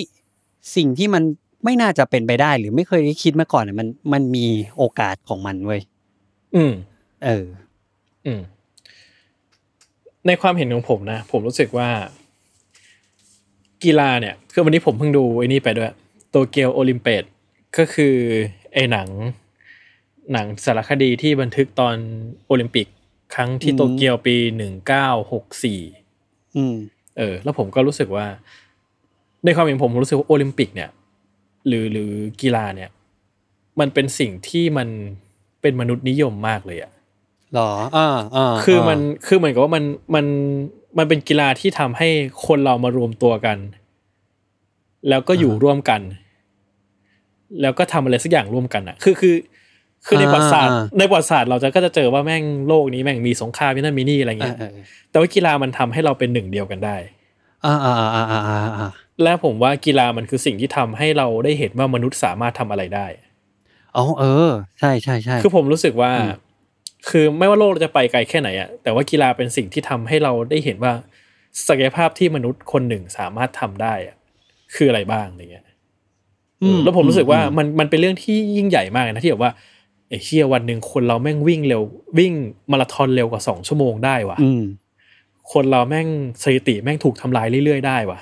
ผมรู้สึกว่ามันเป็นสิ่งที่มันแบบในมุมนึงมันก็สรรเสริญความยิ่งใหญ่ของมนุษย์มากๆเลยอ่ะแล้วผมรู้สึกว่านี่คือสิ่งสำคัญที่ว่าทำไมเราถึงต้องเล่นกีฬาทำไมเราถึงต้องมาจอยกันด้วยกีฬาเนี่ยผมรู้สึกว่ามันเป็นสิ่งที่ก็ในเชิงคอนเซปต์มันยิ่งใหญ่มากๆเลยนะอะไรเงี้ยในความเห็นของผมซึ่งมันแบบคือผมแค่รู้สึกว่าสมมติว่าวันหนึ่งโลกมันแบบทุกคนหมดอะไรตายอยากแหละ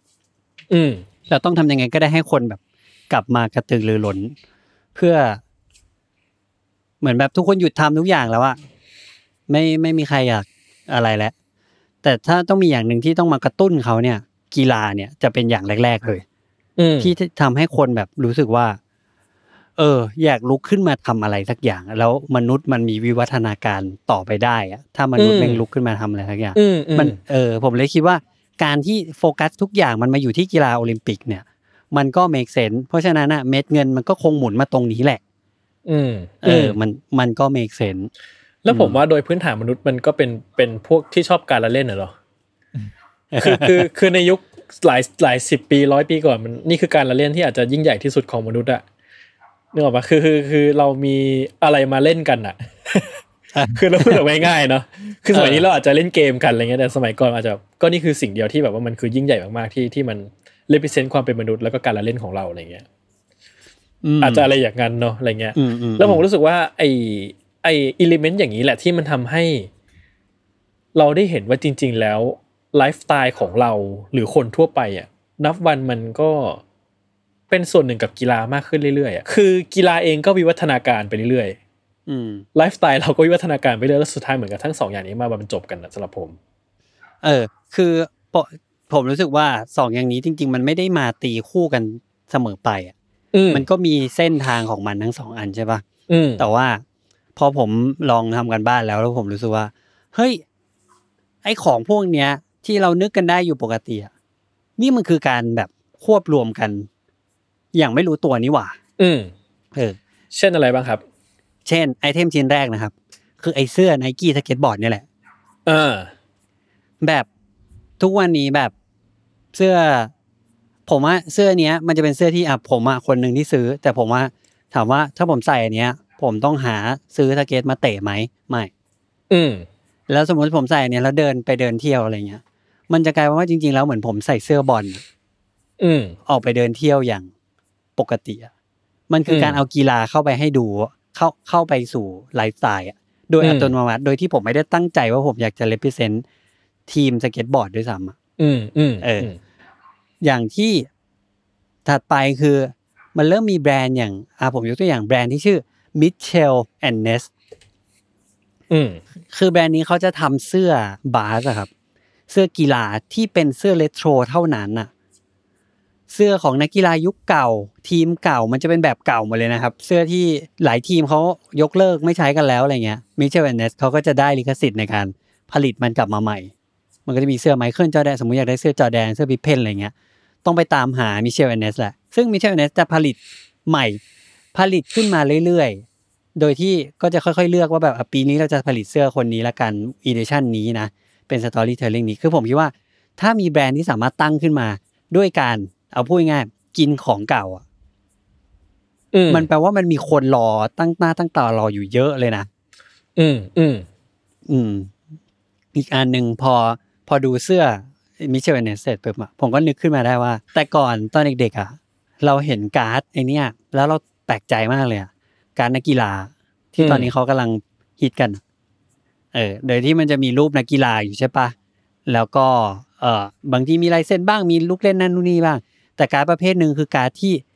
เขาไปตัด เสื้อกีฬาของนักกีฬาคนนั้นน่ะที่ใส่ในเกมนึงอ่ะใส่จริงๆอ่ะแล้วมาเอาชิ้นส่วนนึงใส่เข้าไปในการ์ดนี้อ่ะซึ่งสมมุติว่าแบบนักกีฬาคนนี้เล่นเกม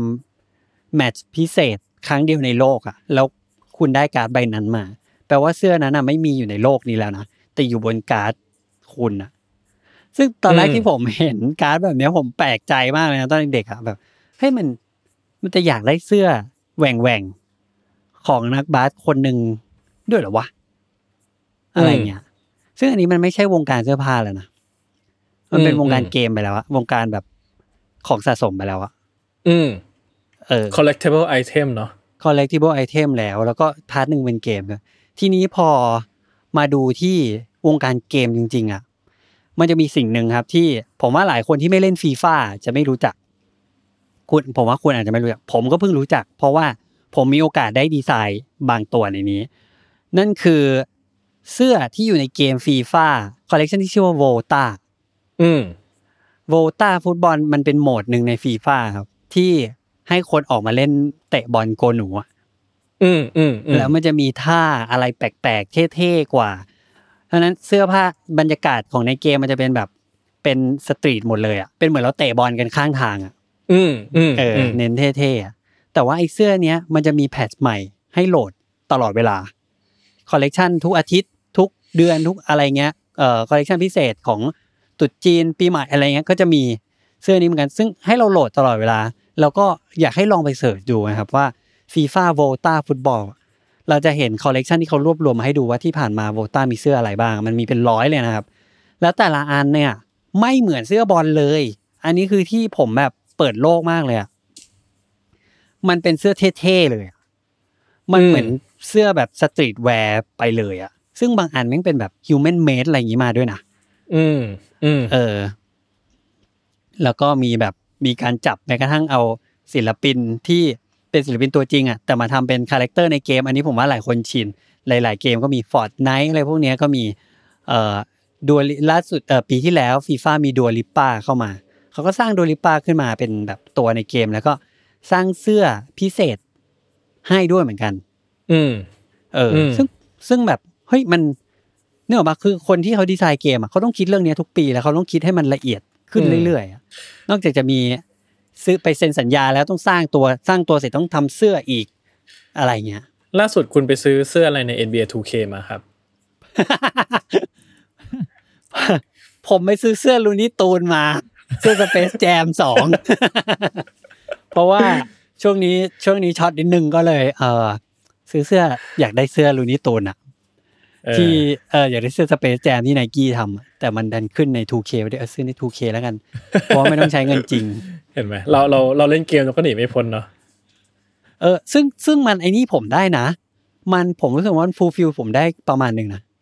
แบบความอยากได้เสื้อของผมมันบรรเทาลงมานิดนึง 5% อะไรอย่างงี้มั้ยใช่ซึ่งทีนี้อันสุดท้ายที่ผมรู้สึกว่ามันเบลนด์ระหว่างแบบทุกอย่างเข้ามาที่โอลิมปิกอันนึงอ่ะคือการโหมันผมรู้สึกว่าเรื่องนี้มันแบบ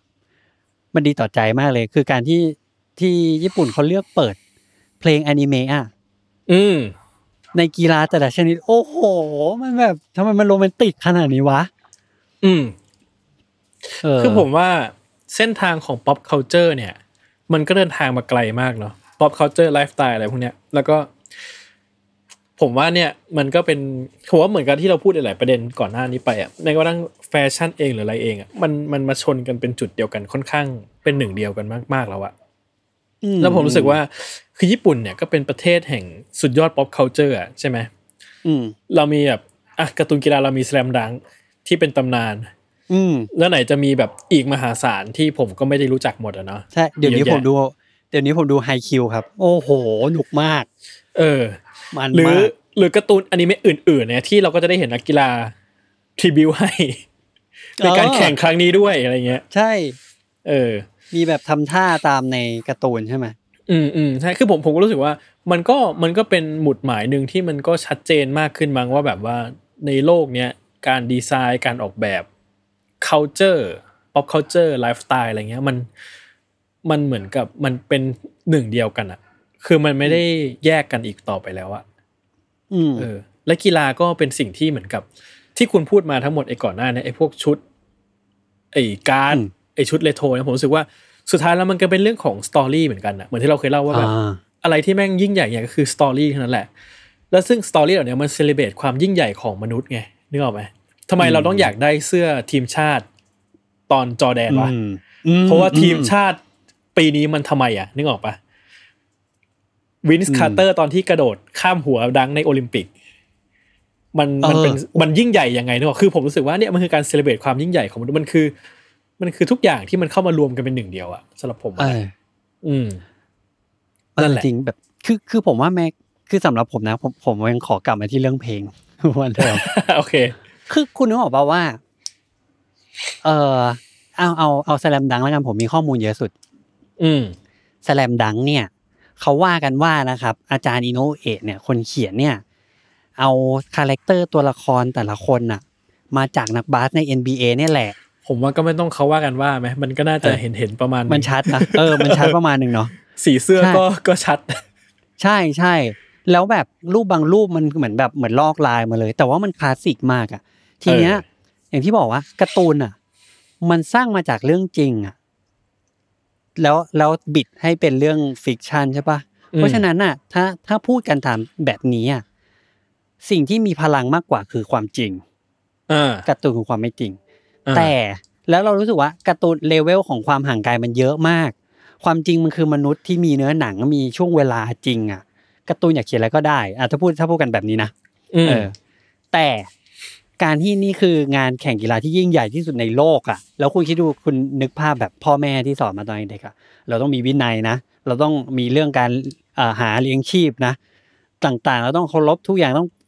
เป็นทางการนั่นนู่นนี่สมมุติคุณแบบเพลฟตัวเองเป็นนักกีฬาแบบเดดิเคททั้งชีวิตอ่ะแล้วแบบทุกอย่างคุณอยู่ในดิสซิปลินนี้มากแล้วคุณไปแข่งโอลิมปิกแข่งบาสโอลิมปิกปุ๊บเพลงที่เขาเปิดในสนามอ่ะคือเพลงการ์ตูนอ่ะผมว่าแม่งคือการแบบยกย่องถึงที่สุดว่านี่คือโมเมนต์ที่สำคัญที่สุดของมนุษย์โลกอ่ะในกีฬาแต่เขาใช้สิ่งที่เหมือนจะเบาบางที่สุดอ่ะคือการ์ตูนในการต้อนรับอ่ะเอาง่ายๆว่าในทัศนะของประเทศเราการ์ตูนคือสิ่งไร้สาระใช่ใช่คือสิ่งที่แบบว่าไม่มีประโยชน์เลยว่ะใช่ไหมใช่คุณคิดดูว่าตอนที่เขารับเหรียญนะเขาเปิดเพลงอะไรเขาเปิดเพลงชาติถูกป่ะแล้วตอนที่โมเมนต์ที่ตอนแข่งอ่ะมันก็สำคัญพอๆกับตอนรับเหรียญนั่นแหละเปิดเพลงการ์ตูนผมแบบโหนี่มันชนกันเป็นแบบคือแต่พอคือเราไม่เคยเห็นมาก่อนใช่ป่ะในเวทีระดับโลกที่เปิดเพลงการ์ตูนแต่พอเราเห็นว่ามันเกิดขึ้นจริงๆอ่ะแม่งทำให้เรารู้สึกยิ่งแบบรู้สึกดีมากไปกว่าที่เราจินตนาการซะอีกว่าแบบโหเหมือนเราได้รับการยอมรับอ่ะเหมือนเด็กในตัวหรือความฝันในตัวมันได้รับการยอมรับอ่ะว่าแบบเฮ้ยอยู่การ์ตูนแม่งสำคัญเว้ยแม้กระทั่งเพลงไททันอ่ะโอ้โหเพลงไททันแบบคือถ้าเกิดว่าผมรู้สึกว่าถ้าเกิดจะมองในมิติของโลกสมัยใหม่เนาะโอลิมปิกอย่างที่บอกว่ามันคือการแข่งกีฬาใช่ไหมแล้วมันก็พูดถึงความดีงามของมนุษย์ในเชิงศักยภาพอะไรเงี้ยผมรู้สึกว่าในสเตทเมนต์ที่ได้เห็นทั้งหมดเนี่ยของโอลิมปิกครั้งนี้เอาแค่ครั้งนี้ก็พอนะมันคือการที่ทำให้เราได้เห็นถึงศักยภาพในมิติอื่นๆที่มากไปกว่าศักยภาพทางร่างกายอ่ะโอ้ใช่ถูกทั้งเรื่องของโลกทั้งเรื่องของหมายถึงว่าโลกนี่หมายถึงความห่วงใยโลกอะไรเงี้ยนะทั้งเรื่องของจินตนาการทั้งเรื่องของจินตนาคือความบันเทิงหรืออะไรก็ตามคือผมรู้สึกว่าหลายๆอย่างมันคือศักยภาพที่มนุษย์สามารถทำได้อะมันไม่ใช่แค่เรื่องของร่างกายอย่างเดียวแล้วในกีฬาในโอลิมปิกครั้งนี้อะไรเงี้ยจริงจริงมันชัดแบบมันชัดมากเลยซึ่งมันก็อาจจะเพราะมันเป็นญี่ปุ่นด้วยนะผมว่าคือญี่ปุ่นมันก็เป็นประเทศที่มันมี culture ที่มันแข็งแรงแล้วก็หลากหลายมากอะไรเงี้ยใช่แต่ว่าผมว่าทุกแบรนด์ก็ให้ความร่วมมือดีมากๆเลยอ่ะใช่ใช่ซึ่งทีนี้เราก็จะมาสู่หัวข้อสุดท้ายเนาะที่ว่าด้วย false design เราจะไม่เอ่ยชื่อละกันแต่ว่าพอเราพูดถึงดีไซน์ที่ดีทั้งหมดมาแล้วเนี่ยเนาะคิดว่าทุกคนก็เห็นภาพคร่าวๆแล้วครับว่าแบบดีไซน์ที่เราพูดคือผมทุกคนได้เห็นก่อนจะพูดด้วยซ้ำแหละว่า ความดีของดีไซน์อื่นๆมันเป็นยังไงอะไรเงี้ยทีนี้ของบ้านเราเองมันก็มีประเด็นเรื่อง false design ค่อนข้างเยอะซึ่งประเด็นหลักๆคือมันเชยมันดูไม่มีเทคโนโลยีที่ซัพพอร์ตนักกีฬาได้เพียงพออะไรเงี้ยซึ่งมันก็เกิดเป็นคำถามที่ว่าเฮ้ยในมหกรรมกีฬาระดับโลกอย่างเงี้ยทำไมมันถึงเกิดสิ่งนี้ขึ้นกับสิ่งที่มัน represent ของความเป็นชาติไทยของเราวะทีนี้เนี่ยในมุมของผมเชื่อผมมีข้อสันนิษฐานบางอย่างเป็นทฤษฎีตั้งต้นไว้แล้วกันผมรู้สึกว่ามันต้องมองเรื่องนี้ในหลายๆองค์ประกอบไปด้วยกันนะครับซึ่งสิ่งที่ผมรู้สึกว่ามันต้องมองร่วมกันก็คือเรื่องเศรษฐกิจเรื่องสังคมแล้วก็เรื่องอุตสาหกรรมกีฬานะคือผมว่า3อย่างนี้เป็นตัวค่อนข้างสำคัญที่จะทำให้ development ของแบรนด์ท้องถิ่นอ่ะมันจะแข็งแรงแค่ไหนอ่ะมันก็อิงอยู่บน3อย่างเนี้ยผมคิดว่าตลอดเวลาที่ผ่านมาเนี่ยกีฬาในประเทศเราอ่ะมันไม่เคยถูกทำให้เป็น priority หลักอ่ะหรือเอาง่ายๆว่ากีฬาไม่เคยเป็นอาชีพได้ใช่คือผมรู้สึกว่าคือคนอาจจะฟังแล้วแบบว่าแล้วทำไมกีฬาต้องเป็นอาชีพได้วะนึกออกป่ะแต่ว่าคือพอเราพูดไปทั้งหมดว่าอย่างเช่นที่ผมกับคุณบอกว่าเฮ้ยกีฬามันเซเลเบรตความเป็นมนุษย์มันนู่นนี่อะไรอย่างงี้ก็ตามอ่ะ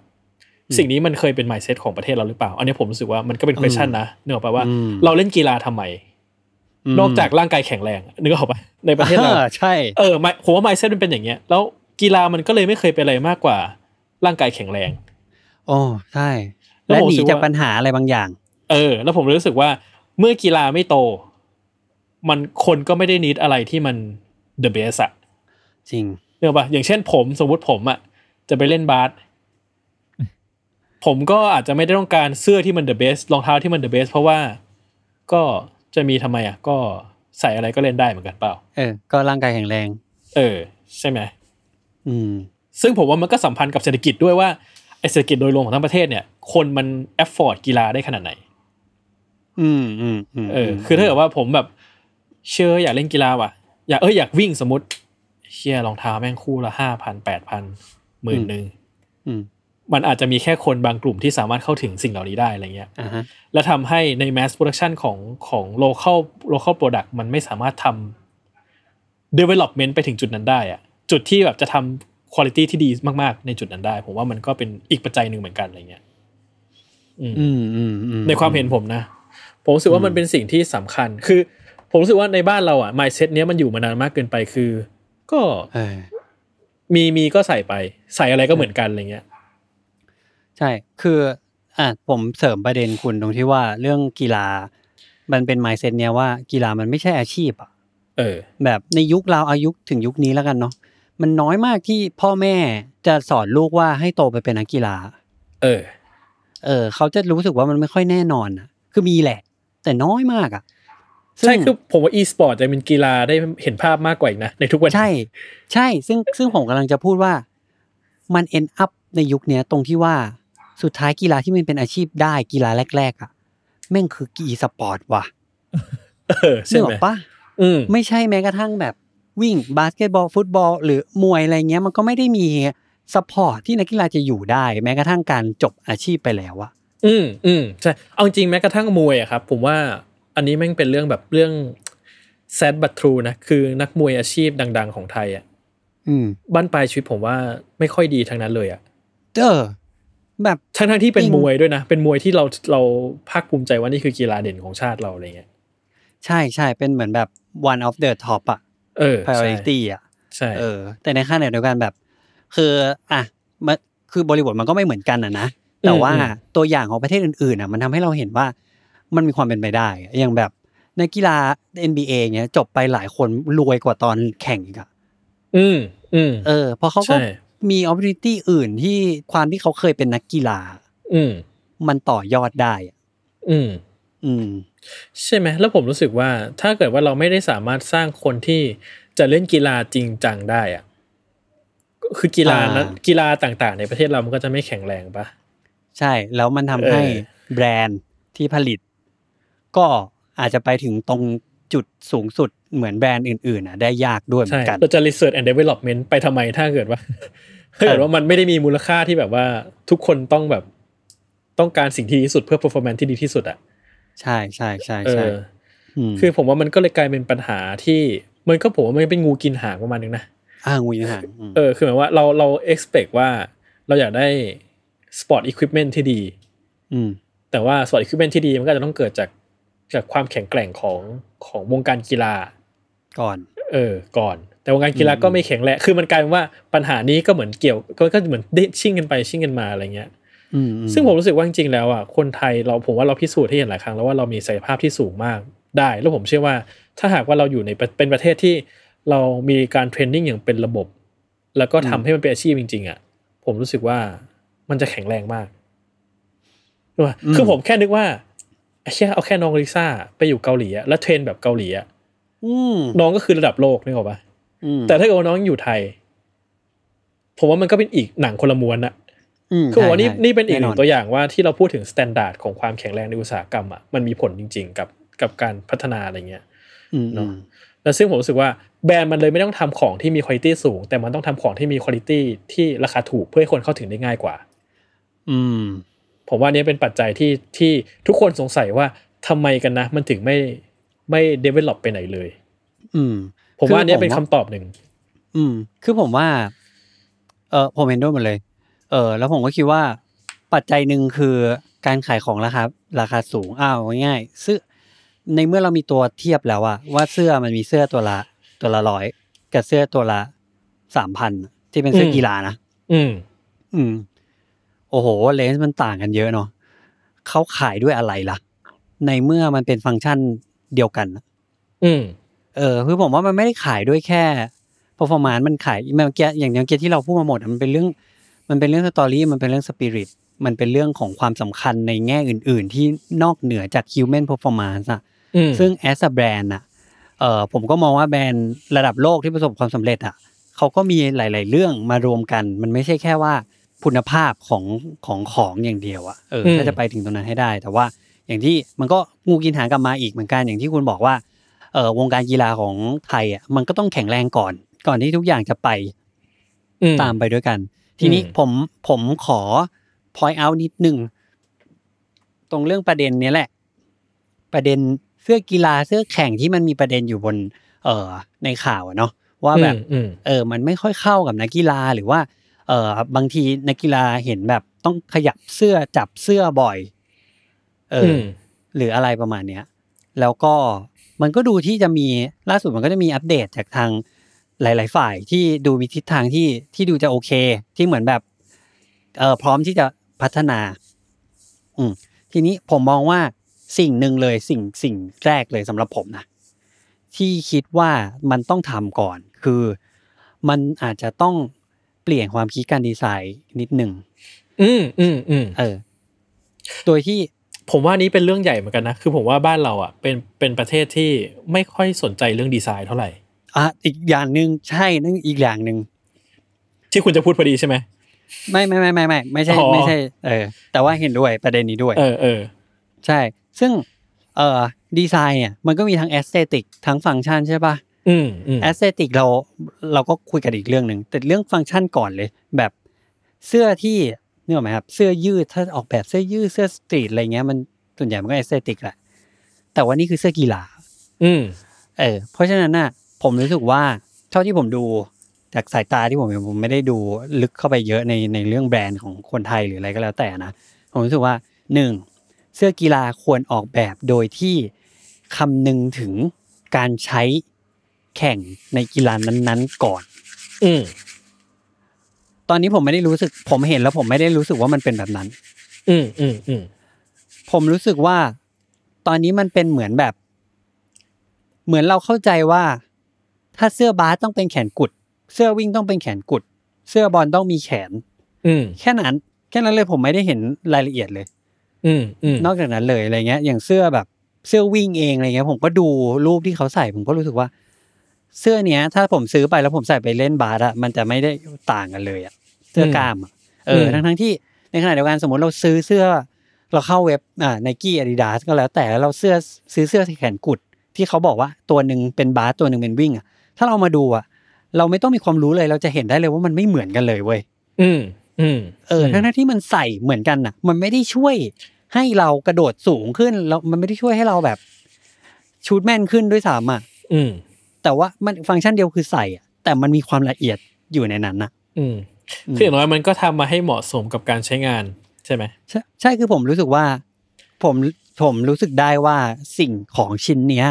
ถูกสร้างมาเพื่อการรับใช้นักกีฬาก่อนเป็นอย่างแรกใช่ผมว่าอันนั้นนะต้องมาที่หนึ่งก่อนก็อย่างนั้นแหละครับผมว่า คือผมรู้สึกว่ามันก็ไม่ถึงขั้นที่มันจะไม่เห็นอนาคตนะผมรู้สึกว่าคือมันผมว่ามันก็มีในทุกวันนี้มันก็มีแบรนด์ท้องถิ่นของเราที่มันก็ดีๆเกิดขึ้นมาเหมือนกันเลยนะแต่ผมก็รู้สึกว่ามันก็อีกไกลเหมือนกันถ้าจะพูดถึงดีไซน์ culture ด้วยเนาะว่าการดีไซน์ที่ดีคืออะไรทั้งในแง่ของฟังก์ชันและแอสเธติกอะไรเงี้ยแล้วไหนจะ research and development ที่จะทำให้มันสินค้ามันมีคือมันรีดศักยภาพได้มากที่สุดไปเรื่อยๆอ่ะคือผมว่าสิ่งหนึ่งที่เราคนไทยอาจจะไม่ค่อยตระหนักก็คือว่าคือผมรู้สึกว่าในโลกทุกวันเนี้ยเทคโนโลยีมันทำให้มนุษย์ performance ได้ดีขึ้นนะซึ่งผมรู้สึกว่านี่คือสิ่งที่อุปกรณ์กีฬามันควรจะต้องซัพพอร์ตสิ่งนั้นอะไรอย่างเงี้ยแต่ว่าผมว่าไอ้สิ่งนี้ยังดูไกลจากเป้าของเราไปเยอะเหมือนกันเพราะว่าผมรู้สึกว่าอย่างที่บอกว่ามันก็ต้องการ research development ที่ดีอะไรเงี้ยคือถ้าจะทำอย่าง ASIC ที่ว่าผ้านี้ระบายอากาศพิเศษอะไรเงี้ยมันผมว่ามันไม่ใช่แบบไปเดินหาผ้ากีฬามาทำได้เลยนึกออกป่ะมันต้องแบบว่าผ้าต้องทอยังไงใช้เส้นใยแบบไหนอะไรเงี้ยคือมันละเอียดมากอะไรเงี้ยใช่รู้สึกว่ามันก็อีกเรื่องนึงและสิ่งที่สำคัญคือผมรู้สึกว่าเมื่อเราไม่เคยเห็นว่ากีฬามันมี value อ่ะถูกป่ะแต่จริงๆแล้วผมว่าตลาดกีฬาเนี่ยเม็ดเงินมหาศาลมากที่สุดเป็นอย่างหนึ่งในโลกเลยนะคือเราอาจจะไม่เคยเห็นมันในสังคมเราแต่ผมรู้สึกว่าเอาแค่ตลาดบาสเกตบอลน่ะเสื้อบาส NBA แม่งตัวละ 3,000 เซกเมนต์มันใหญ่ขนาดไหนนึกออกป่ะคือผมว่ามันแบบมันเป็นสิ่งที่เราไม่เคยคำนึงถึงอ่ะหรือเอาจริงถ้าเป็นกีฬาที่โด่งดังในบ้านเรา MMA มวยไทยแฟร์เทคอย่างเงี้ยผมว่าแฟร์เทคนี่ก็แบรนด์ก็ระดับโลกนะแฟร์เทคก็มีโปรดักต์ที่ราคาค่อนข้างดีเนี่ยแล้วผมรู้สึกว่ามันก็เป็นภาพสะท้อนว่าเมื่อเราสามารถ develop สินค้าได้ดีอ่ะมันก็มีเม็ดเงินมาไหลเวียนหมุนเวียนอ่ะคือมันมี value ของมันแต่ว่าเราแค่ที่ผ่านมาเราอาจจะไม่รู้ว่าเราต้องทำยังไงกับมันก็ได้มั้งเห็นด้วยเห็นด้วยผมเห็นด้วยว่ามันมีศักยภาพมันมีอะไรเม็ดเงินรออยู่แต่ว่าถ้าเราทำได้นะมันถึงจะเกิดใช่อะไรเงี้ยผมรู้สึกว่าเอาจริงคือผมเห็นเสื้อ SB อ่ะทำไมผมต้องอยากใส่จนตัวสั่นนึกออกไหมคือแบบแล้วถ้ามันเป็นของประเทศเราเองทำไมเราจะไม่อยากใส่วะถ้าเกิดว่ามันดีอ่ะนึกออกปะจริงผมว่าอันนี้ใกล้เคียงที่เห็นตัวอย่างเป็นภาพชัดเจนที่สุดคืออันนี้ผมไม่ค่อยรู้เรื่องพวกฟุตบอลในไทยลีกอุ้ยมีคนแบบพร้อมที่จะซื้อของชลบุรี FC อ่ะล่มก็ซื้อแก้วก็ซื้อเสื้อบอลซื้ออยู่แล้วอะไรเงี้ยแบบมันมีมันทำคือมันอย่างน้อยมันแสดงให้เห็นว่าประเทศเรามันไม่ใช่ประเทศที่แบบยังไงก็ไม่เกิดนะเรื่องเนี้ยมันไม่ใช่เลยใช่บอลไทยเนี่ยผมว่าก็เริ่มมีแนวโน้มที่ดีขึ้นเรื่อยๆเนาะเราก็ไม่ได้ติดตามเราก็ไม่ค่อยรู้เยอะเนาะแต่ขนาดไม่ได้ติดตามเรายังรู้เลยยังเห็นเลยใช่ใช่เนาะซึ่งนั่นแหละผมก็คิดว่าอย่างที่ผมส่งให้คุณดูอ่ะหมวก SB ของญี่ปุ่นน่ะคือเป็นหมวกสีแดงครับแล้วตรงกลางเป็นธงชาติญี่ปุ่นแปะ ผมแบบไอ้เหี้ยมันสวยชิบหายนั่นเลยแค่นั้นเลยแต่คือถามว่าทุกอย่างมันถูกต้องคือทรงมันใช่สีมันใช่แพทเทิร์นมันใช่หมดเลยอ่ะมันก็อยากได้อ่ะคือผมรู้สึกว่านี่แหละคือผมรู้สึกว่าเราไม่ใช่ประเทศที่ไม่สามารถทำได้นะแต่มันต้องอยู่ในจุดที่เข้าใจมากเพราะว่าทำอะไรอยู่ใช่ใช่เราจะทำอะไรอยู่เนี่ยผมว่ามันสำคัญเหมือนกันอะไรเงี้ยไม่ใช่ว่าทำโปรดักต์อะไรมาก็จะขายมันหัวมันนี่มันต้องคิดเยอะมากๆถึงจะโตไประดับโลกได้อะไรเงี้ยซึ่งอย่างที่เราเห็นเนาะนักวิ่งของเราคิรินก็สุดยอดมากๆใช่ครับซิคิรินก็คือก็ไม่อยากจะโทษอุปกรณ์ขนาดนั้นเพราะว่าผมโทษอากาศแล้วช่วยเขาโทษอากาศแล้วกันอ่ะโทษอากาศใช่คือแต่จริงๆนะผมรู้สึกว่าอากาศมีปัจจัยมากกว่าแต่ว่าคิรินก็ทำเวลาได้น้อยกว่าที่เคยทำได้ไม่ดีเท่าที่เคยทำแล้วกันอะไรเงี้ยแต่ว่าถามว่ากีฬาวิ่งอะครับ กีฬาวิ่งมันวัดกันเป็นแบบเสี้ยววินาทีมันไม่ได้วัดกันเป็นวินาทีด้วยนะมันวัดกันเป็นเสี้ยววินาทีอ่ะเพราะฉะนั้นน่ะทำไมน้ำหนักแค่แบบ10กรัม20กรัมอ่ะมันถึงจะไม่แมทเทอร์วะนึกออกปะรวมถึงรูปทรงด้วยปะใช่แล้วแบบความคล่องตัวในการเคลื่อนไหวใช่ครับผิวสัมผัสอีกผมว่าถ้าบ้านเราแบรนด์บ้านเราอยากจะเริ่มผมว่าเริ่มที่กีฬาที่คนใส่ใจกันก่อนก็ได้แบบแล้วค่อยแอพพลายเทคโนโลยีพวกนี้ไปสู่กีฬาอื่นๆก็ได้แบบตอนนี้คิรินกลายเป็นแบบกลายเป็นบุคคลสำคัญของประเทศไปแล้วคนนึงนะใช่เขาได้ไปอยู่โหคือใครไม่ได้ดูกีฬาวิ่งนะครับอาจจะเคยได้ยินชื่อนี้มาบ้างคิรินตันติเวชเนี่ยเขาเป็นลูกครึ่งใช่ป่ะแต่ว่าสิ่งที่ผมบอกได้เลยเทียบได้เลยว่าเฮ้ยคนนี้เป็นของเด็ดจริงๆไม่ใช่แค่เหมือนแบบเฮ้ยวันนึงเรามีคนได้ไปยืนบนโอลิมปิกได้ที่โหลก็โอเคแล้วมันไม่ใช่แบบนั้นนะ